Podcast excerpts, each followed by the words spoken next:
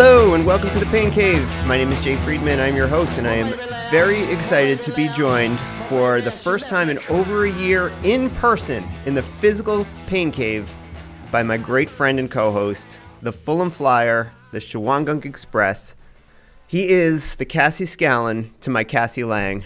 Phil Vondra, welcome back into the motherfucking Pain Cave. It is good to be here. I've missed being down in this cave with you. It is uh, it's wonderful in person. See that face. You know what else do I need? It's amazing. I never thought we would get here. Well, that's not true, but uh, regardless, it is so great to, to have you back. It's I can't say I missed you per se, because since we've been running together and everything else, but having you here and being able to actually physically share a beer is just a, a fantastic, fantastic thing. Phil, we are psyched to be back for another episode of this month in ultra running. We actually, as the country starts to reopen and you know the numbers start to drop and, and things are happening, we actually got some good stuff to talk about. Some really good stuff, yeah. So Racing we, is back. We have a lot of ground to cover, so we're going to get right into it. But before we do, what Yeah. are we both sharing and drinking this evening? We are going to drink a Creekside. It's a dry hopped sour, and it's uh, made by Westkill Brewing up in the Catskills using uh, Westkill Mountain Water. I'm pretty excited. I do like a good sour, and this is technically called a kettle sour pale ale, dry hopped with Motueka and Mosaic hops. So let's get stuck in. Sounds awesome. All right. Yep. Uh, Westkill, the place, the brewery of employment of Jim Sweeney, former guest and friend of the pod. He did used to work there. I don't think he's still there anymore, though. No, I think he's uh, working somewhere else, brewing up some something or other. So that's good. Here we are, first beer in person in the Pain Cave in a while. Cheers. Cheers. It's got a nice color. It really does, yeah. Oh, that's delicious. Very refreshing. It's kind of what I needed after a long day of training and hiking. That is really, really good. So- that's like a sour that's not too sour. Double dry, dry. Yeah, that's- double dry that's hop. That's the key. Good stuff. All right, Phil. There is, as I said, a ton, a ton of stuff to get to, and you know, there, there's a lot of really exciting racing that has been going on over the past few weeks since we last recorded. But the thing that we, I think, we need to start with, because I think we're going to wind up spending a good bit of time on it, is the news that came out this week.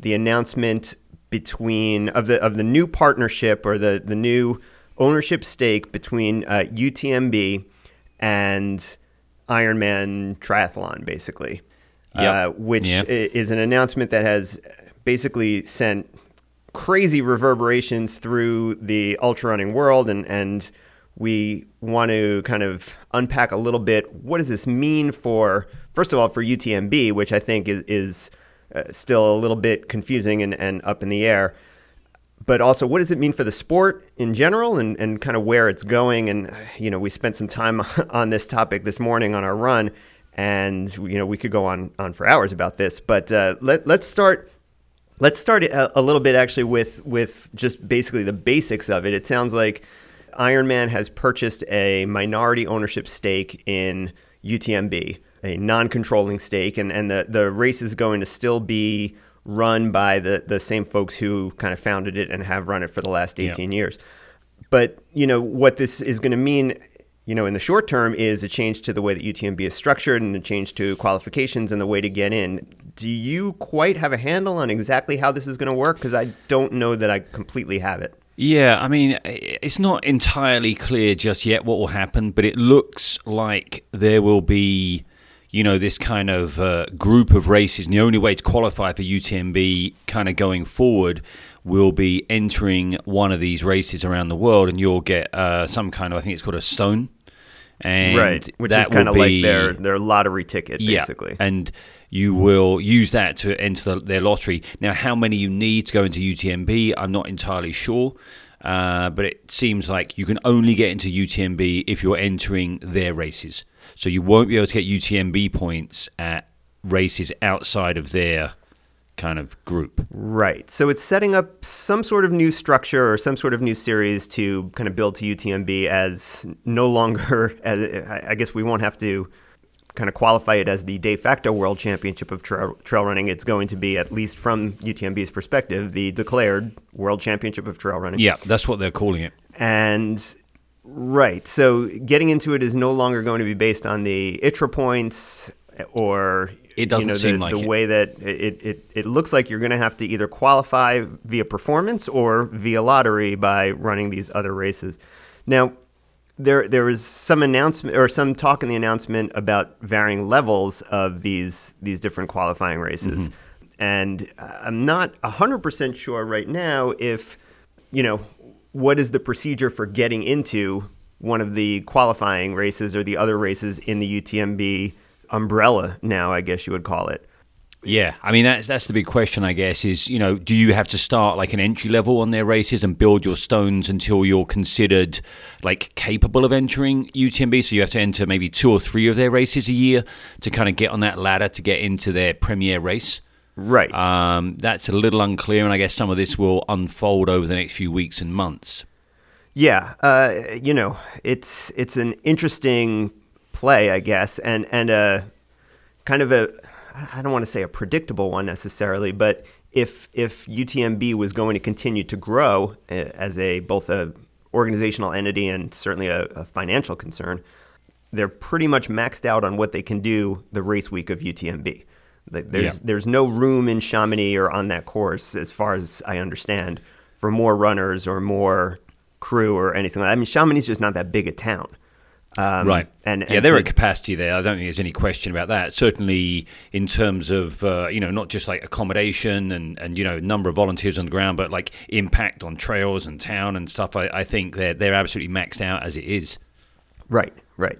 So, right. So, basically, in order to increase their revenue, I guess, without increasing their prices necessarily, you know, this makes sense depending on what kind of cut they're getting or whatever from these satellite races or tour races, you know, basically building out the base of, of this pyramid and, and trying to gain some revenue from races all over the world. I'm unclear Yeah. on the relationship that, that UTMB itself will have with, I hesitate to say these qualifier races, but I, I guess that's what they are They are. you know, but I, I presume that many or most of these other races in the UTMB World Series are going to still be independent events. And so, what is the what is the relationship beyond just this, you know, organization into a series or anything like that? I, I'm not 100 percent clear. Yeah, I guess there's probably some licensing arrangement. So you kind of have the, you know, the kind of title, or you can add it to your race that you're part of this, like, uh, you know, race series, and, and by entering into this race, you'll be able to get on the path to getting into uh, UTMB,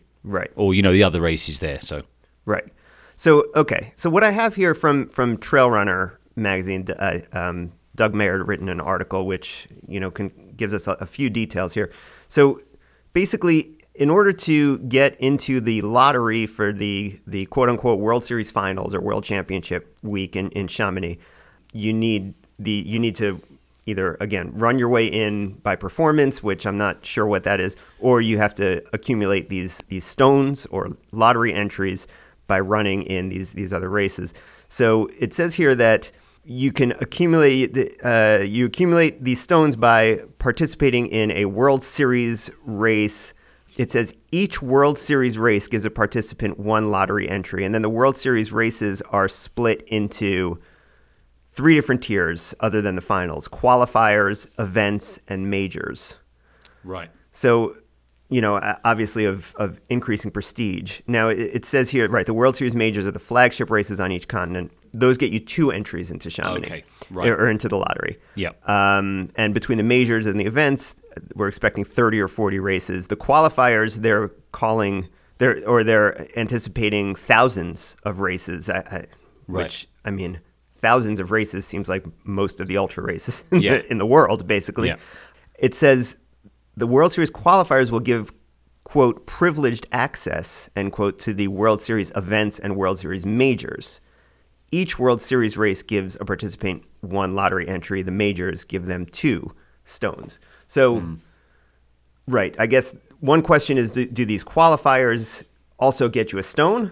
Or do you need these qualifiers just to get into these other races? Like, Right. is it going to be possible? So, let's say, for example, that Lavaredo is a major or something like that. Yeah. Can I go run Lavaredo without doing without a doing a qualifier. to get into it now, That's or have we just have we just created a an entire ecosystem worldwide of basically Western states for every important trail race in the world because honestly, that would suck.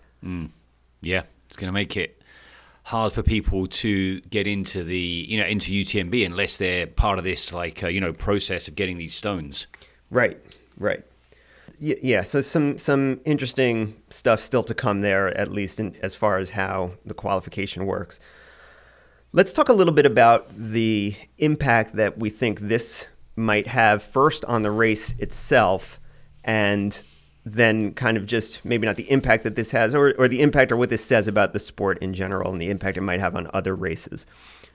Let, let's talk first about the race and, and what we think this means. They've said that, again, that the original race directors are, are staying on and, and will still maintain control of this race. Ironman is supposedly not branding the race.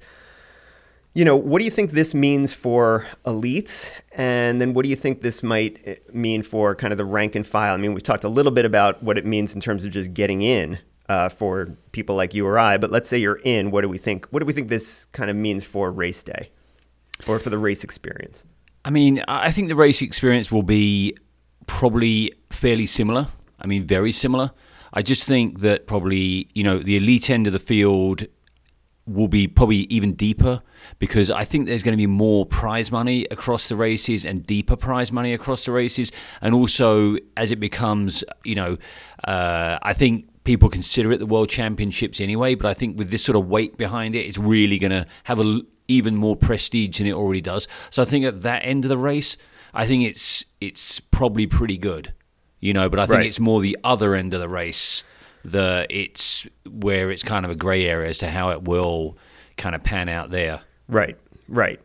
And and you would think that in addition to more prize money, this brings more exposure, this brings more media, this brings maybe more All good for sponsorship pro dollars. athletes, yeah. all good for the pros. Yeah. I, I think, you know, in general, anytime we're going to have an infusion of interest and or cash into the sport, it, it's going to be great for the pros.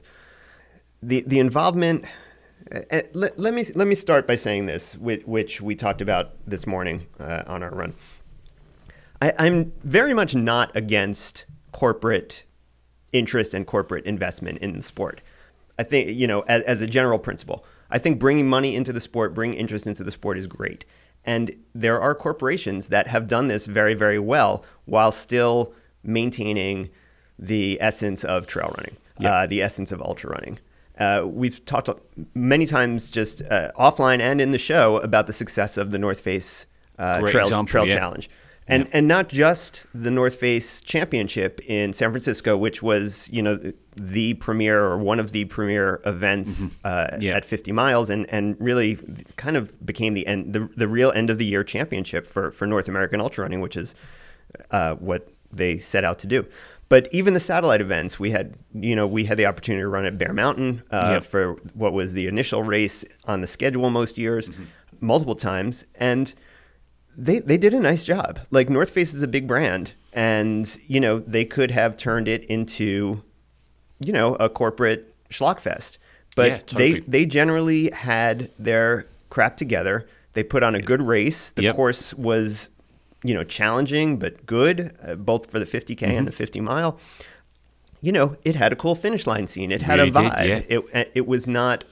It, it didn't seem overly branded or overly corporate. Yeah. Um, so, and and it did. It was able to, despite being a large race, to maintain somewhat of a, I don't want to say grassroots feel, but a, um, you know, it had the feel of a of a good, strong ultra. Yep. And and I did not think overly branded or corporatized in any way. So Yeah. the, the like I said, the, the infusion of corporate money and corporate interest is not inherently a bad thing.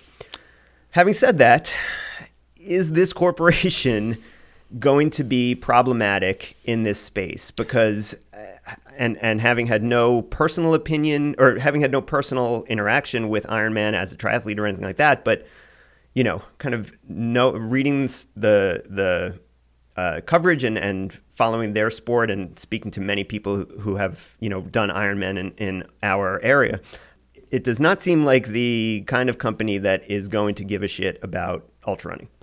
I think you hit the nail on the head there. I mean, I think the real problem here is who they partnered with. I think they could have partnered with someone else and maybe wouldn't have quite the kind of pushback that's happening. I mean, Ironman kind of has a bit of a bad reputation. They haven't treated athletes very well. Um, they have an army of uh, pitbull lawyers. Um, you know, they're not. They just don't doesn't sit well, I think, in the ultra running community, and and that's possible that changes. But the bottom line is, Ironman's owned by a Chinese hedge fund. Right. You know, their bottom line is is to produce revenue, to produce money. You know, they are very very focused on profit. Right. Like that's that's their number one focus. There's right. no there's no question about that. And I don't know how that sits in the ultra community. Well, I I think I do know actually it doesn't sit very well. Right. And that's the the kind of pushback that's occurring. I, I, I think it's kind of you know, not a relationship that I would like to see UTMB going into. I'd like to see them going in with someone else. Um, but you know, I could be wrong. I mean, I, I, I, I don't think it's good, but let's see what happens to some extent. Yeah. Um, I mean, you spoke about the reputation that they have, and I think has been borne out in recent years where they are not the you know customer service organization no. that perhaps no. they that we feel we would like or, or deserve and you know they're not cheap i mean what does this no. mean for the the cost of the experience like you said you know the the bottom line is the bottom line for them and yep. and and nothing else i mean it, don't don't be concerned about whether or not Ironman gives a crap about the sport of ultra running. Mm. They they probably don't really give a crap about the sport of triathlon beyond the, you know, the sense of what it can do for yeah. them financially and I, I, don't think I don't think it started that way, but like you said, it's it's owned by a hedge fund now. It, yeah. it is an asset. Yep. Um, and it's an investment, you know, yeah. and, and they've looked into this this business and they're like, can we make money out of this good money? Can we make more money going forward? So that's their focus. Right. Right. So I, I think we we have legit like many many other people online. I think we have legitimate concerns about what this will mean for the race experience at not just UTMB, but any of these other series races, is it going to be is it going to get away from the the kind of you know the the essence of the sport i guess?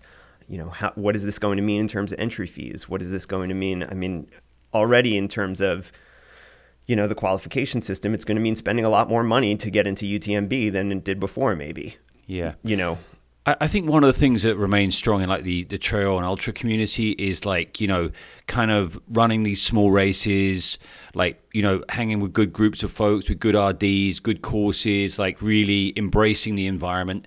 I think that people that enter Ironman races are all about saying to people, hey, I, am an Ironman. I ran an Ironman. You know, so they, they, they kind of don't give a crap about the vibe or the atmosphere. It's more like, you know, I got my $10,000 bike. I'm like, you know, I got my M dot tattoo.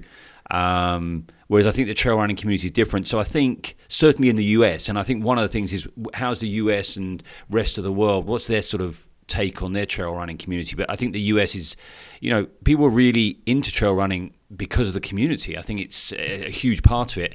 And if that changes, you know, that that won't be good. I mean, people will only enter races where there's like kind of you know a good a good kind of community feel to the race. Right, and that that kind of spins us a little bit, I guess, into you know, what does this mean for other races and for the sport in general? One thing that we talked about uh, and, and has been pointed out is there are no races in the U.S., at least yet, that have been announced for as World Series majors or World Series events or anything like that. Yeah. Uh, you know, that's a, a, pretty glaring omission at this point that I think was. Mm, um, yep. That I think was noticeable to a lot of people. I, I mean, there's there's multiple events in China which is obviously a big market that UTMB yeah. has had success with, and now partnering with, like we said, a, a Chinese-owned company. Uh, I'm sure that's uh, not, that's not an accident. But the the decision at this point, I, I don't want to say it's a decision, uh, but the optics at this point of not having a, a series race or an event or major within the U.S. are I don't know. yeah, I mean, well, if they want US elite athletes now, whether a US elite athlete will be able to just get a straight up entry in there without doing any qualifying race, I'm not entirely sure. But you got to think with the depth of ultra running in the US, they're going to need to have US runners there to make it a World Championships. Right, right, and There's no and, question. Right. So, I mean that that's that's the first thing I wanted to mention was right. So it's going to be hard to gauge the effects of, of this announcement and this restructuring on the U.S. or the North American ultra scene until you know, it's been determined whether or not there will be any U.S. races. I mean, I think uh, Catherine Poletti, one of the the or half of the couple that founded and continues to direct this. I mean, she she made some significant waves when she was quoted, you know, about this uh, when asked about that there are no North American events. Uh, I'm I'm going to read this quote. Um, American trail runners do not understand trail running the same way we, in parentheses, we Europeans do. End quote. Um, that that's um, I mean, I think understandably has been kind of taken as uh, a bit of a yeah. I don't I don't really understand like fully what she was kind of getting at there. I'd like a little clarification on it, but it's a bit of a weird statement and maybe something's lost in the translation. I don't I don't quite know. Right. Um, right. I, I I mean that that word understand is obviously doing a lot of work there and and right. Maybe maybe what she means is that you know, a better way to phrase it might have been, you know, Americans have a great trail running t- tradition, but their conception of trail running is very different from that that we have in Europe. Yeah, I mean, it might and also be- therefore none of the races seem to match up at this time. Yeah. I mean, to say to say understand, like you said, that that may be a little lost in translation, but you know that's um, you know that that's a little bit odd. Given given the place that really American runners have, have held at UTMB and, and Yeah. other races around the world in, in the last several years, and Yeah. and also given the the inclusion of American races, including Western states, on the the former UTWT, the the Ultra Trail World Tour, which is what this new series is is replacing. Um, uh, you know, I, I don't know if that's a backhanded or, or or a little kind of behind the scenes snap back at Western states. If there's something going on there between the hmm. Western States Board and, and UTMB, I, I- can't Yeah. imagine they they're terribly psyched with what's going on. Yeah, I mean, I, I think it could also be something like you know a lot of American trail running races are, are, are kind of like grassroots type thing. You know, like they're kind of more low key, they're kind of more chilled. You know, a lot of them not, don't have these big sponsorship arrangements, whereas the European scene's a little bit more jazzy. You know, it's just like lots of sponsorship everywhere. Uh, you know, big banners and stuff. And a lot of these these trail races are kind of like you know rock up to the car park, pick up your number, Right. um, you know, off you go kind of thing. It's not too much like, you know, branding and sales kind of stuff going on. It's just, yeah, show up, get your number on, check in, and, and, and off you go. Right. So they're a little more low key. So maybe that's what she means, but I'm not really sure. Um, Yeah. I'm a glass half full guy, you know? Okay, fair enough. And and again, I'd like to give her the benefit of the doubt, but um, I, right, it's it, it was it was the most uh, diplomatic statement when you know discussing the fact that you just made this enormous announcement that is bound to change the future of our sport, and you know it pointedly does not have any American races in it. It didn't seem like the most diplomatic way to explain that away. Yeah. Um, unless right, we're just missing exactly what the meaning of that is. Anyway like I said, it's going to be hard to assess exactly what the the impact is going to be on, on races on these shores. Yeah. But I, I mean, I have to imagine. I mean, you know, this consolidation and and corporate um, entrance into the sport is, I think, on balance, going to be a good thing in terms of the health of the sport and and certainly for the elite competitors. But uh, you know, consolidation and corporate influence can't be a good thing for grassroots races out there.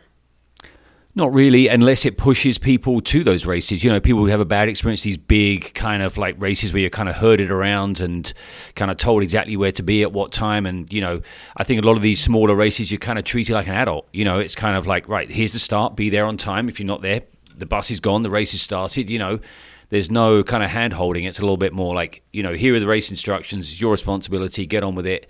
You know, I think people will still have a strong tendency towards those. Um, Right. Now, so, and I agree. I think this may drive a little bit of a kind of a rededication to the roots, you know, to say it in that Yeah. way. May, people may, you know, really seek out some different experiences. Some people may say, you know, the hell with UTMB. I'm probably not getting in at this point anyway if I have to go to another country Yeah. to run a qualifier race Yeah. you know, and, and maybe they'll they'll kind of seek out some more local events and and you know many of the great grassroots events that are out there. Yeah, there's, I mean, there's there's tons of good events. I, I think this announcement to me really is about the partner. You know, I think that there is going to be growth in sport, there is going to be change, but I think the choice of partner based off their reputation historically is not a good choice. It's actually, you know, a lot of the Ironman kind of, uh, you know, antics, if you like, is is basically opposed to pretty much everything in trail running. So it's a it's a it's a kind of odd fellow partnership in in my opinion, and that's kind of the key to all of this for me, and I think for a lot of people, you know, Right, right. It, another effect that it's going to have on on smaller races, it's you know it is going to. I I I don't think there's any way around the fact that it's going to draw more elites into these races if this is going to be the main way of getting into UTMB going forward. Yeah. and that's going to just make it hard for smaller races to attract elites and frankly to grow. Um, I think Yeah. for I, I hate to say this, but and, and I, I do think, like I said, I, I don't think the the you know at a grassroots level the sport is endangered by this, Mm. um, and I think plenty of small races will continue to thrive, but that's going to be limited in scale. Like you Mm. Yeah. it's going to be very hard for a new race to get the the exposure and the and the press from elites coming in and running fast races.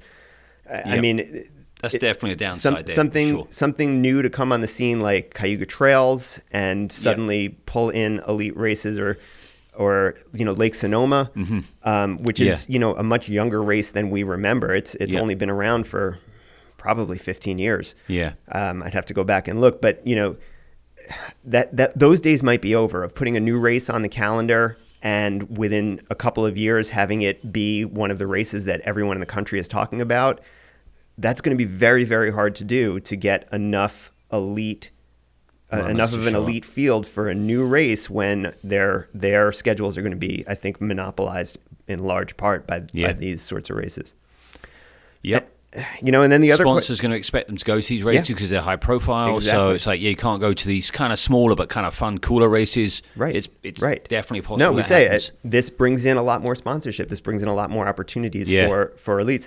But that comes at a, at a price, right? Yeah. I mean, sponsors want something demand. for that investment. Yeah, to Um, be a big name race and be on the start right. line. And, you know, I'm sure with the budget behind these kind of races, the media coverage is going to be bigger. You know, you're going to have the drones flying, the on course runners with the GoPros, you know, that kind of thing. So, Right. Right. yeah, that's definitely a downside. And then what does this mean? The last question I would have is the what does this mean for the relationship to the extent that there is one between UTMB and Western States, uh, which you know Western States is not going to go quietly into the night as Hmm. you know being one of the two most important races in the world. I think for for most trail ultra fans, you know how are they going to be involved in this if at all, and if not, you know, is the is that going to change what you know what we usually see in terms of the fields at Western States, which rival that of any race in the world, including UTMB? Yeah. um, if That's gonna if be very not involved in this.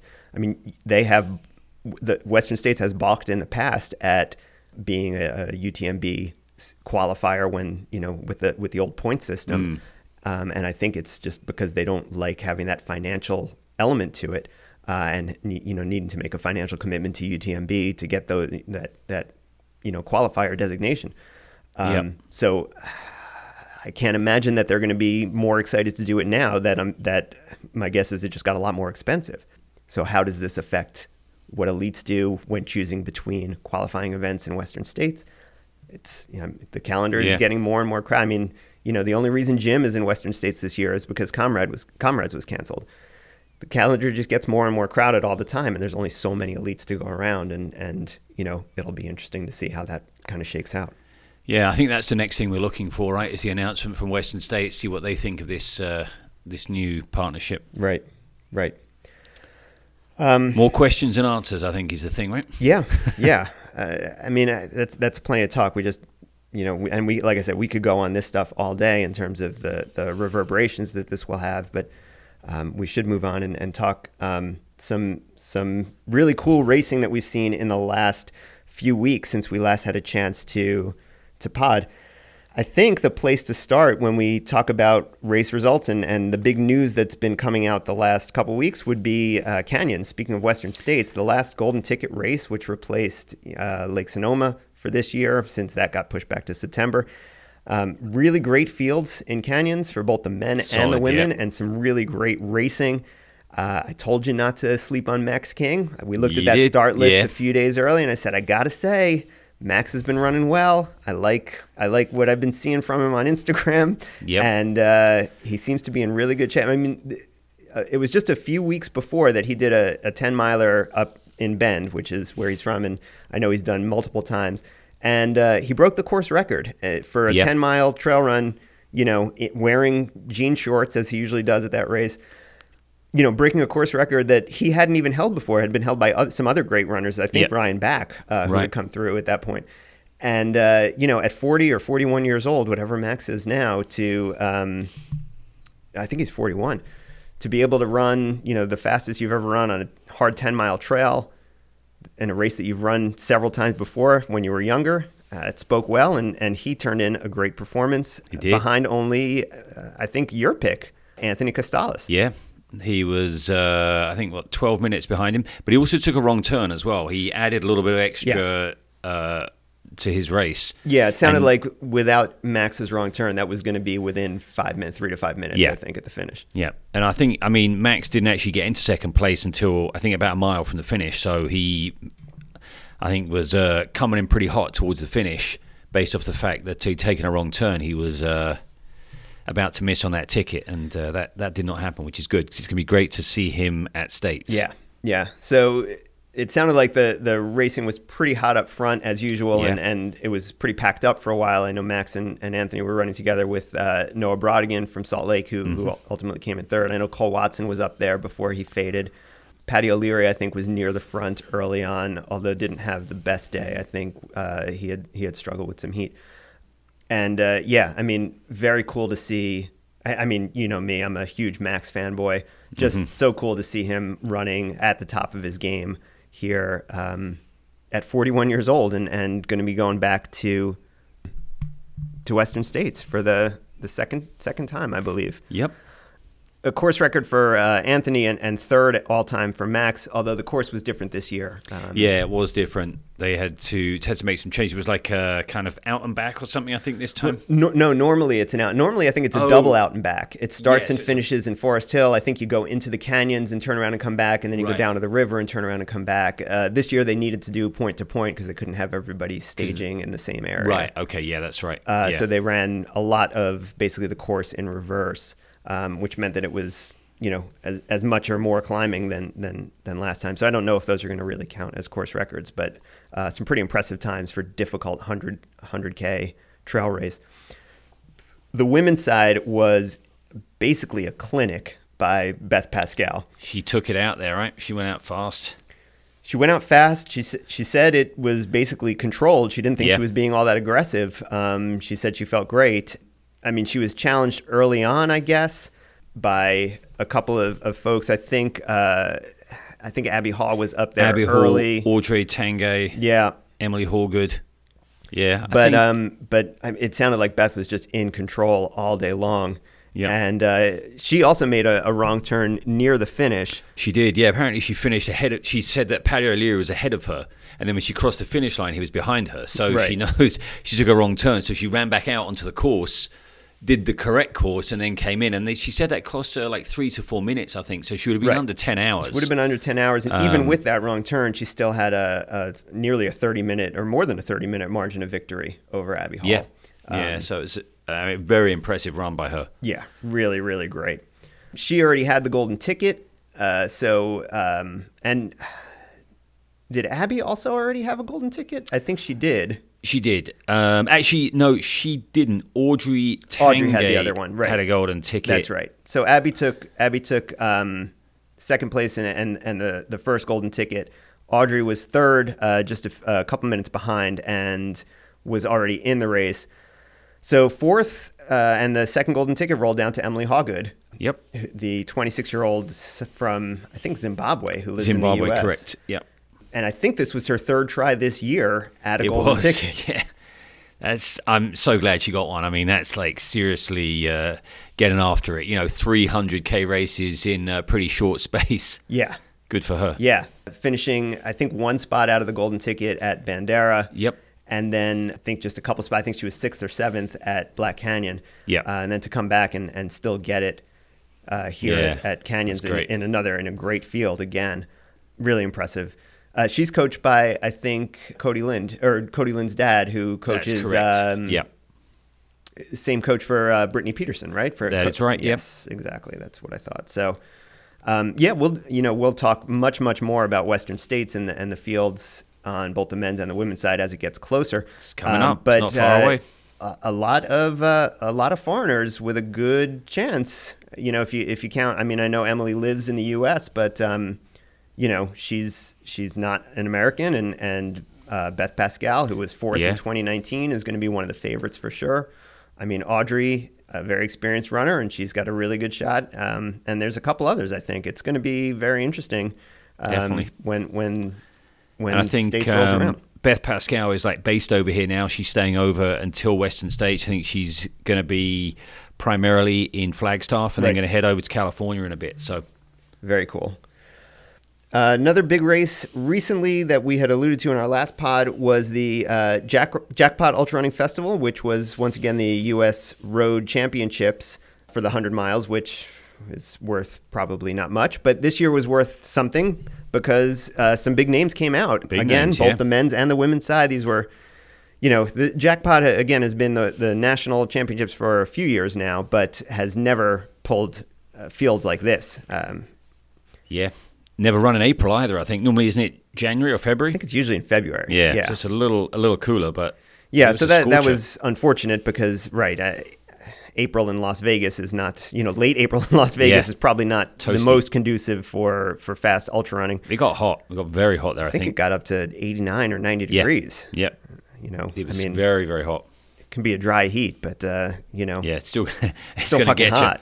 Yeah, And uh, yeah, there was a lot of carnage because of that heat, including the men, the early men's leader Raj Pannu, who uh, we we at least you and I I think learned about for the first time at the Hoka Carbon X2 project, where he he came went in second. hard. I think in this race. I mean, he he went out, you know, really hard, and unfortunately, I think just the heat got to him. So uh, kind of Yeah, it was interesting. he day. was he was turning a lot of fast laps, and then he had you know looking back at the splits, right around 50 miles, he had a couple of like 20 minute miles, and then you know, and then it looked like he was off the course, which I think he was, Mm-hmm. and I thought he dropped, and then like an hour or two later, he came back on, and all of a sudden started running like 740s again Right. for like 10 more laps, and Yeah. then was done after that. Yeah. So yeah, I mean, just a battle for him yeah. you know, for his first hundred, only his his second ultra ever, I think. But uh, you know, certainly had some designs Definitely on a one to fast watch. time. But yes, for sure, for sure. And uh, you know, the men's race really turned into after after Raj dropped, it was basically just a, a clinic by Zach Bitter. Yeah, Uh, he it was, out front, way out there. I mean, was basically had like an eight to ten mile lead at one Yeah. point, I think, and really ran onto a very impressive performance given the conditions. Yeah, I mean, he won by over an hour, right? I mean, twelve fifty two.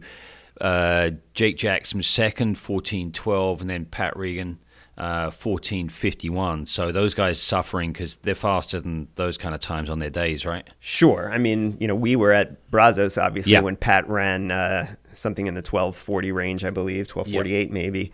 And Jake certainly uh, has been under 14 hours in the past, I think down to 1330, um, and, and probably can go faster, is my guess.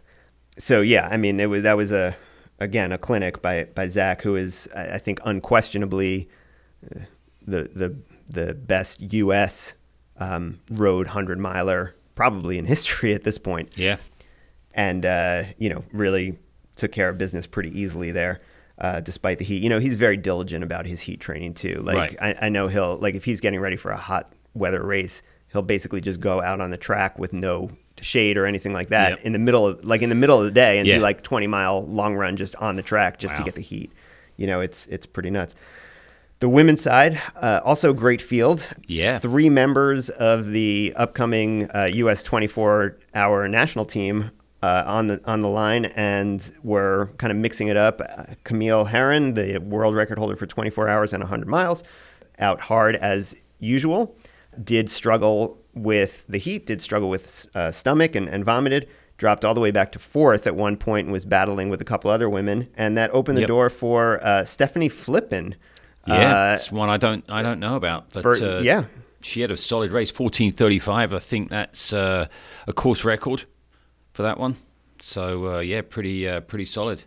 Yeah, I mean, you know, it, it looked like she kind of came from behind a little bit. I think Yeah. she picked up the pace when the weather got cooler and ran away from, you know, some much more well-known uh, runners in the field. Yep. Um, Camille wound up battling with uh, Marisa Lizak, the uh, American record holder at 20 at uh, 48 hours, and with Micah Morgan, and uh, actually rallied back for second. Uh, I think I think it was pretty close between Camille, and Micah in third, Maurice in fourth. I, I, I feel like they were all within five minutes of each other. Yeah, their times are pretty tight. I think that Camille managed to just uh, shade it into second. It's probably that uh, that beer that she had at some point and her tacos or whatever her her race strategy Look, is. I give I, I give Camille more shit than probably anyone, certainly than I give to anyone on this show, and uh, Even know, more than me.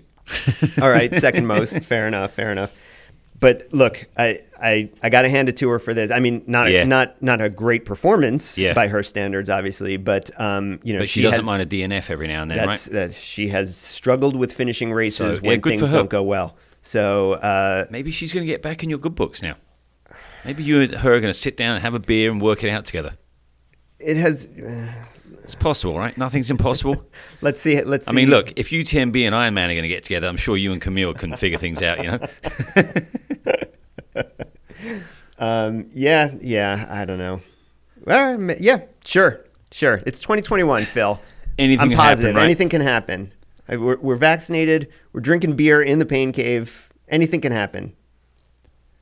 I think whilst we are talking about um, Zach and his 100 mile running, we could mention the 100 mile track world record being broken. The same, or pretty close to when he was out there. Actually, it was whilst he was crushing in, I think. I think in it Las was the Vegas. same. I think it was the same weekend, yeah. right? Yeah. At Just the, allow on time zones, I guess, is the only difference. right, right. At the Centurion 24 hour. Yeah. Uh, in in England, right? Yep. Um, Alexander Sorokin. Yep. The world I mean- 24 hour champion. Yep. Uh, 100 mile track record 11.14. Pretty, 11, 14, pretty good. 56. Fastest 100 mile ever run on Yeah. any surface. Breaking Zach's world record uh, of 11, 19, 13. So nearly, nearly, uh, or a little over four minutes to take that record down. Uh, that's that's a hell of a performance. I mean, there's there's no there's no two ways about And it. I think gotta suck. during, he broke the 12 hour world record as well, 105, I think Yes, he he, did or con- he continued on, and uh, again breaking Zach's same record. Yeah. or, uh, breaking Zach's record from that same race, which he Yeah. did it at six days in the dome in I want to say 2018. yeah. Yeah, I mean that's a hell of a run. Um, Amazing. yeah, I mean, absolutely uh, incredible. I, some of it was, and it was fairly well covered as well. I mean, it had some good kind of live stream to watch. It was, uh, it was pretty, uh, pretty good fun watching it. Yeah, it's got to suck for Zach though to uh, come across the line winning the uh, national championship and be told that your world record just got broken. Yeah, I feel he's the kind of guy that took it well, though. You I'm know, sure. He's I'm sure. he's a competitor. He knows that these things, records, are kind of only borrowed, never owned. Also, you know, good news and bad news for your pick for 2021 Ultra Runner of the Year. The Between early Taggart? leader, the early leader in the clubhouse on Phil's ballot, Taggart Van Etten. Yeah, new hundred mile treadmill record. That's a that's a fun old day. yep. So that's the good news. Eleven Uh, hours thirty two on the treadmill. Yep. 11:32. I mean, I will say in his defence, I mean, I you know I wasn't that concerned about this this treadmill running business, but he did it in a pub, so that has a little bit of a different kind Oh, of so- feel so- to it. You know, like so you're there in a good. bar. Now we're you got the soccer games on TV. You got the treadmill running. You got unlimited beer and food. And things are starting to look good. I'm not sure how far I'd make it. Um, you know, would you like another glass of water or a, a double IPA? things could go real bad for me. But uh, yeah, so yeah, congrats to him. That was uh, impressive stuff. Yeah, yeah, sure. Um, right. I mean, uh, uh, again, given all the great running that went on, and, and this came a week after the, the world record was lowered, uh, so you know maybe took a little bit of the shine off of that. But uh, yeah, no, still a great race, and now we can you know talk now that it's been announced. Uh, you know, uh, Taggart after we talked about why is he running 100 miles on a treadmill. You know, on our last episode, had messaged me and told me that this was a prelude to a world record attempt at six days in the dome. So Taggart will be at six days in the dome in I think that's in July, and he was targeting Zach's world record of 119. I guess he's got a new target Got now. a new target now, yeah. uh, so it makes it a little bit harder from that perspective. And Yeah. yeah, we'll see. Look, I mean, uh, He's got a chance. I mean, you know, Sure. he's, he's shown he's got some some legs on him. oh sure, so sure. uh, let's see what happens. Yeah, yeah, and uh, you know, again, this this treadmill world record. It's nice. It's gr- and we're we're psyched for him. It's great. Congratulations, Taggart. I'm Yeah. You know, I, I, I'm. It was fun to follow along, and and it's great to see uh, that he's still healthy, and and this is this is paying off. Um, but uh, but yeah, let's see what happens at six now he's going to mix it up with the big boys, basically. yeah, Yeah, exactly, exactly. So, now, yeah, now we're we'll going to step into the big leagues, and I, I'm sure he'll win the hundred if he's you know anywhere near his his form. Oh, yeah, at totally. six days. But uh, yeah, if he starts challenging these these track world records, then it's time to start being like, wow. Um, Yeah. And and then we'll see. I mean, New kid on the block, right? If he, if Exactly. he, depending on how he does it, six days in the dome, be interesting. Exactly. Exactly. a couple other quick hits before we go. We wanted to mention uh, things starting to wake up a little bit on the East Coast. We had UROC within the last couple weeks. Uh, Yep. Friend of the pod, Aliza Lapierre, former guest, winning for the women. Winning that one, that was good. Yeah. And David Hedges for the men. Yep. Who I think we've talked about once or twice before, but you know, We have mentioned him. Yeah. yeah, I mean, good good wins there. UROC is a, a source of consistent disappointment to me. Like Yeah. when we, just to go back to what we were talking about earlier in terms of being a new race and you know establishing some sort of reputation. They've or struggled to take off, really. I mean, it, it and I don't know honestly I don't know what the issue is I don't know if it's because they're mostly they've mostly been based on the East Coast and they have trouble bringing the people out or but you know it, it didn't do any better when it was you know really Yeah. in, in the backyard I think it was in Auburn one year Right. uh, which you know you're not going to get a better location than that for attracting Yeah. great trail runners and it just there's something about it that they get they get good fields they get Yeah. good kind of second tier elites and and some first tier elites too. I mean, when it first started, Geoff Roes was one of the original winners, Yeah. maybe the, the first winner. I mean, Tyler Siegel has won it. Um, You know, Aliza, obviously, uh, an all time great. Uh, Amanda it- Basham. Amanda Basham, exactly. Uh, but it, it doesn't get the depth of fields that maybe we would. Especially when you have a name like Ultra Race of Champions. Yeah. You know, I think it's better to be called UROC. Mm, And I just don't know what what's missing there. I don't. I like I said. Hard to know. I, without having run it before or had any. I mean, the people that we know who have run it have good things to say. Laura had great things to say about it, and seemed like the directors were responsive and and you know committed to it. And I I'm not sure why it hasn't Yeah. taken off, but still. A, a good early season race and, and good performance from Aliza, who uh, you know I hope is is rounding into form for this Yeah. this summer. That'll be great. That's great.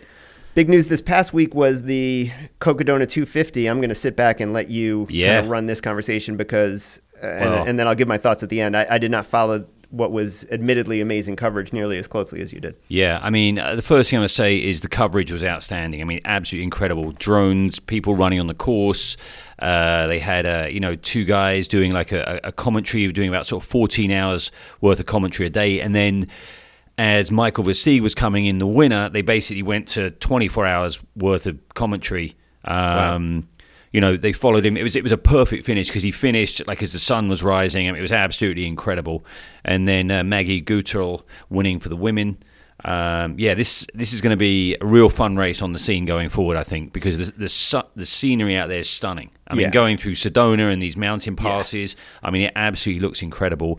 Super well organized. I mean, Aravaipa are just kind of I mean, they're pushing on the envelope it in right now, terms right? of like a, a bigger kind of organization, organizing races that still have a really good kind of grassroots feel to them. The coverage is good, the excitement's good. It's just yeah, they've they've kind of nailed this thing, you know. Yeah. Um, I mean, in in terms of ultra running media and race direction, they are they are at the forefront in the U.S. certainly. Absolutely. And, and yeah, Jamil's Jamil's really doing a lot of good stuff for the sport. Really, really interesting. I mean, one of the things I saw today was the person that finished last. I think they were 125 hours race. Andre Lee, the guy's name is. They formed like a human tunnel for him to come through, like clapping him in at the finish. I mean, just what a nice kind of the very last racer on the course. There were a ton of people waiting around to see him in. That's awesome. That's a great vibe right there, right? Yeah, I mean, that's that's, awesome. just absolutely fantastic. They care about the first people and they care about the last people. I mean, Yeah. that's yeah, super super impressive. I'm I'm excited, and maybe maybe we have a trip down to Arizona. Well, so okay, look, I, I love Arizona. I would love to go. Uh, Sedona's gorgeous. Let's go for a, a training weekend in Sedona. But I- I don't. I mean, do you care about 200 plus mile racing? Which I know is weird for me to say as like a fan of you know 24 hour racing Right. and big backyard, 40 hour racing, that sort of backyard, stuff. yeah. But like I, I don't. 200 mile trail races, 250 mile trail races.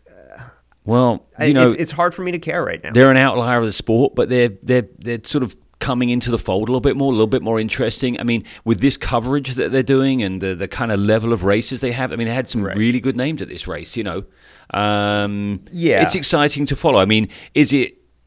Kind of like you know the western states and UTMBs right now no but it's still it's still an interesting aspect of the sport and I think people you know as the sport develops people are looking for ways to kind of push what they can do I mean a lot of people have run a 100 mile and they're kind of looking for new challenges I mean I think it's great that there are Sure. options beyond the 100 miler out there for people Sure, sure. And look, and I, I love bigs, and and I hope to run over 200 miles at bigs one day, or, or at a backyard. Um, I, I, I don't, I don't question its value from that perspective. But as a fan, it's it's hard for me to give it the same kind of attention that I do to most of the other types of races that we talk about. I mean, it, I, it lacks the historical context for me. I, I don't know what's a good performance and what's not a good performance, which isn't the be all and end all of everything. But you know, we talk about like it's always fun as fans to put what we're seeing into historical context and to, you know, frankly, to see the best competitors, you know, going against each other. There, there's no history of this sort of thing. I, I, you know, what would Scott Jurek have done at, at 200 miles on the trail? What would Ann Trason have done? Who knows? who knows the sport's evolving and developing we'll we'll never Um, Yeah, know so I'm not I'm not know? saying I'm not saying it's bad. Like the growth is great, Yeah. but you know, and, and and yes, they're getting some good runners. I mean, Maggie obviously is is a is a total beast. Um, but you know, we're, it's not getting Jim. It's not getting Jared Hazen. It's not getting Tim Tollefson. It's not getting Matt Daniels, and, it's, and that's not happening anytime soon. You know, and and if if Courtney didn't run these sorts of things, then and you know this was Maggie's first one. I'm sure she'll do others, but uh, you know, with all due respect to Maggie, she's not Courtney. Courtney didn't run these things, and uh, you know, uh, Amanda Basham isn't running them. Uh, you know, Claire Claire Gallagher isn't running them. Uh, Beth Pascall isn't running them. And and again, that's not to devalue them as experiences and as races and as challenges and that sort of thing. But as a, as an ultra running fan, I, I just find it hard to get that excited about them yet. And maybe that changes in a few years when we do get some historical context and when some of the bigger names do, and, and when some people have built careers off of this sort of thing, like Michael McKnight, uh, who I hope he's. I hope he's feeling well. Um, have, Yeah. this, this race put him in the hospital. Uh, you know, John Kelly has done amazing things over stuff like this, and you know Yeah. that that Pennine Way race uh, was amazing. Now the Pennine Way race, I, I'm calling it the Pennine, Way, you know, the Spine race. Spine sorry, race, yeah um, that does have historical context, right? I, I, I don't know who all those people are or anything like that, but at least that race has been around for a long time, and, and I can understand what that. I mean, that trail has been run for years and years and years, and and, and so I can understand how It's on a classic hiking trail, yeah, so it's Exactly, a little different. So uh, you know, that's a little different from right. Uh, you know, running across Sedona and and Yep. I mean, which is I, again, I mean, I think awesome, something but- like Cocodona 250 though is like there's a lot of people that like to take part and watch this stuff because they like pushing the edge of human endurance. They love the scenery. They love the kind of crowd around this. I think it has a you know a nice kind of space in our sport. Yeah. But is it, it you know it's like is it the main part of our sport? Not right now, but like things are kind of going this way. I mean, you know, how many 200 mile races we have five years ago, six years ago? Not very many. Sure. You know, these things are now starting to kind of pop up on the radar. Right. So, right, ma- and so- maybe this and only be- gain historical context in the years to come. so, Right. so, So, you maybe have ten to start years from somewhere. now it's different, and Yeah. right, you have to start somewhere. It's just You'll um, run it like four times in like ten years. You'll be like, "Phil, we got to go back to Co- Cocodona. This is the best thing that's ever happened." Camille will be crewing you. It'll be fantastic. You'll have an Iron Man tattoo. It's going to be just like. Just the sport's going to develop so nicely. You're covered in Iron Man tattoos, drinking beer with Camille. Let's talk about strolling Jim. Okay, I got a yeah, I yeah. got a bit of oh, for sure. strolling Jim. Talking Yeah. about classic, talking about classic races with historical yeah, context. With historical context, we segued nicely into that one. Um, and I do remember the strolling Jim course because when I was in Vol State, they said only follow the first few markers because it's marked on the road. Still, you know, they keep them there. Sure. Don't don't take the or you're going to do a 40 mile loop and end up back in Wart Race and then still have to run. So you're going to end up with like a you know a 370 mile, 350 mile uh, run through Tennessee. But uh, yeah, Zach Bevan breaking the course record there. Um, absolutely hammer time. 355 was his time for a 41 mile road run, beating the 91 record of Andy Jones, 359. So, yeah, mega impressive run from him. Yeah. 26 year old guy. He's, obviously got some some fast running legs on him. Andy And, Jones, uh, a great road marathoner Yeah. and road ultra runner. yeah, I mean, And, it's, you it's know, mega as evidenced by the fact that that's a 30 year old record. Yeah. Oh, yeah. Absolutely. No, that's uh, that is very impressive. I mean, he won by uh, I think it was about an hour, something like that. Uh, women's race was won by Melissa Sermon. Uh, I think she did five twenty one, um, and that was tight. That race. I think it was only a couple of minutes between the second and third place. So, so that was cool. But uh, yeah, impressive, impressive record. I wish that race got a little bit more attention nationally because that's just it's just a great. I mean, it's you know it's Laz's most traditional race in Yeah. that it doesn't Yep. have some weird gimmick to it. Although maybe it does, but uh, Yeah. you know it is just a classic road ultra that has been around forever and has seen some great runners and great performances. And it would be nice if if that one got a little bit more recognition. Yeah. But yeah, no, great. I mean, Zach Bevan, wow. Uh, yeah, normally you if you're under five hours, you're competing for the win. Um, you know, Yeah, God, can you huge. imagine running like a 445, 40 plus miler and being an hour behind? Yeah, that'd be kind of depressing, right? Jeez. So yeah, good for him. I think his average was uh, like five forty eight or something like that per mile It's impressive. for forty one miles. Yeah, and it's pretty hilly. I mean, there's Oh, some yeah, hills no, on that thing. I mean, I can course, tell you, I. I did climbed out a Wartrace and it was a little tiring, you know. Yeah.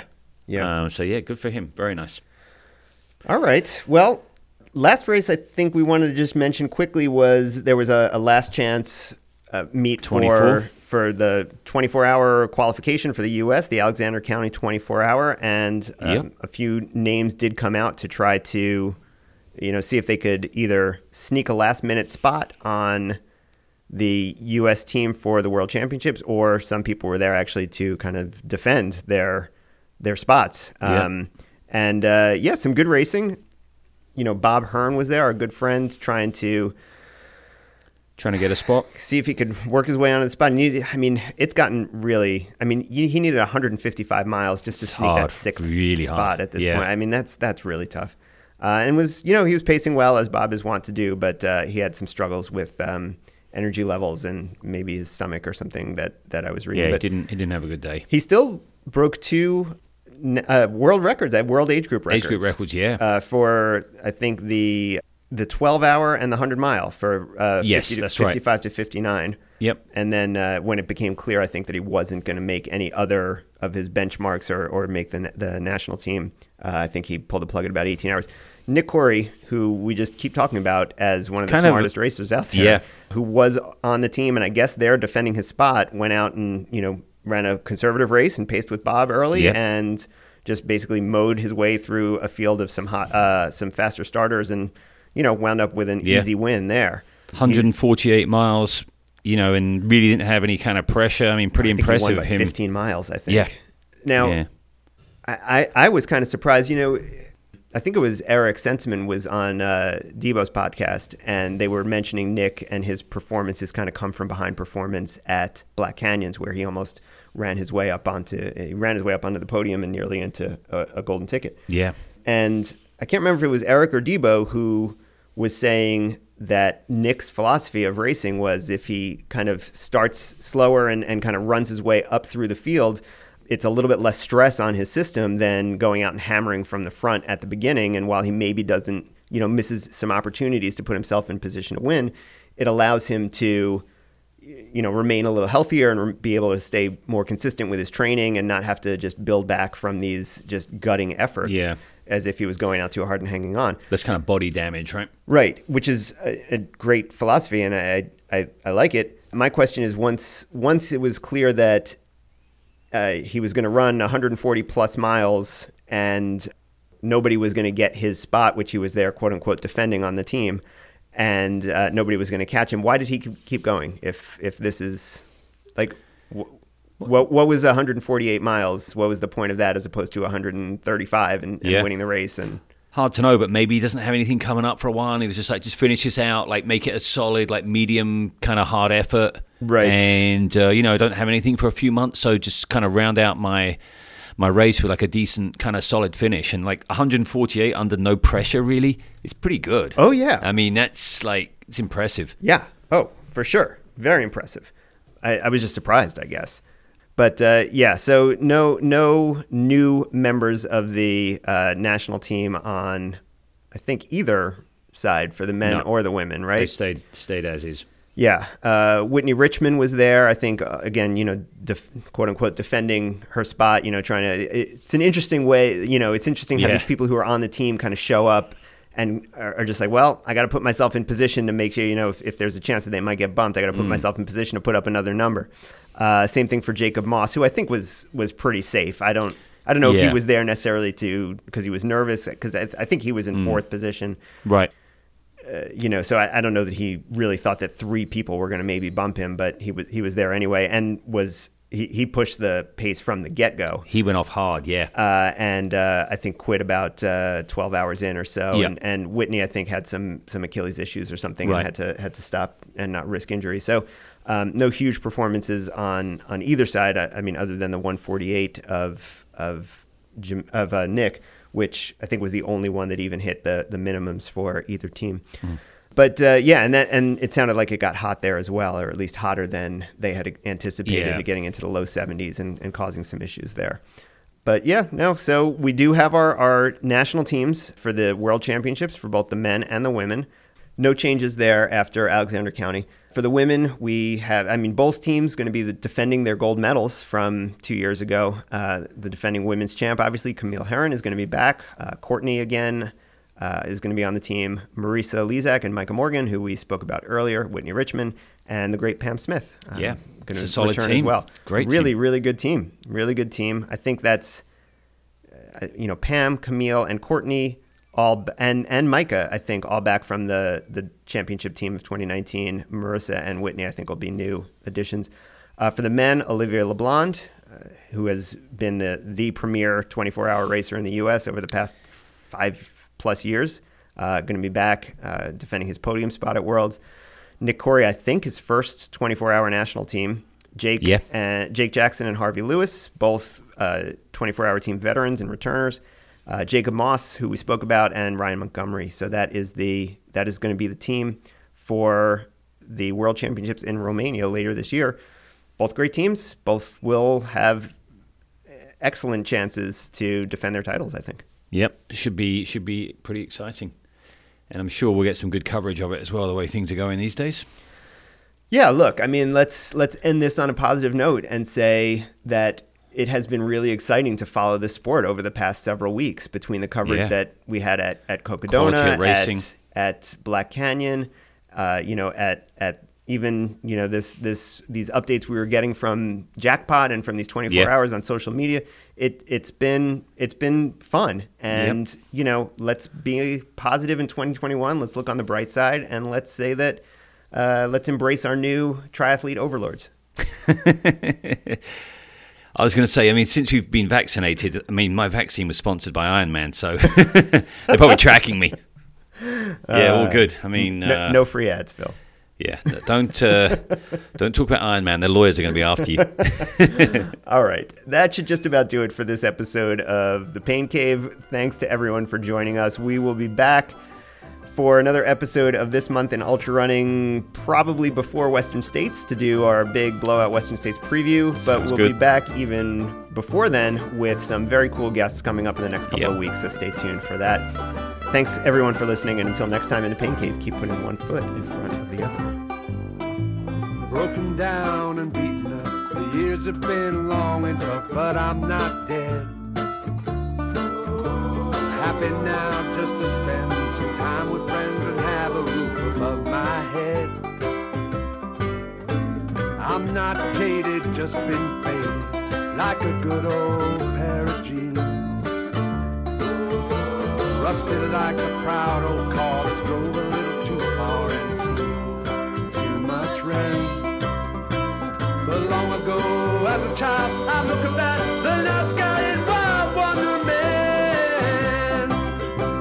ride the bus feel upset to think of all the years I'd have to go through there. I was still young.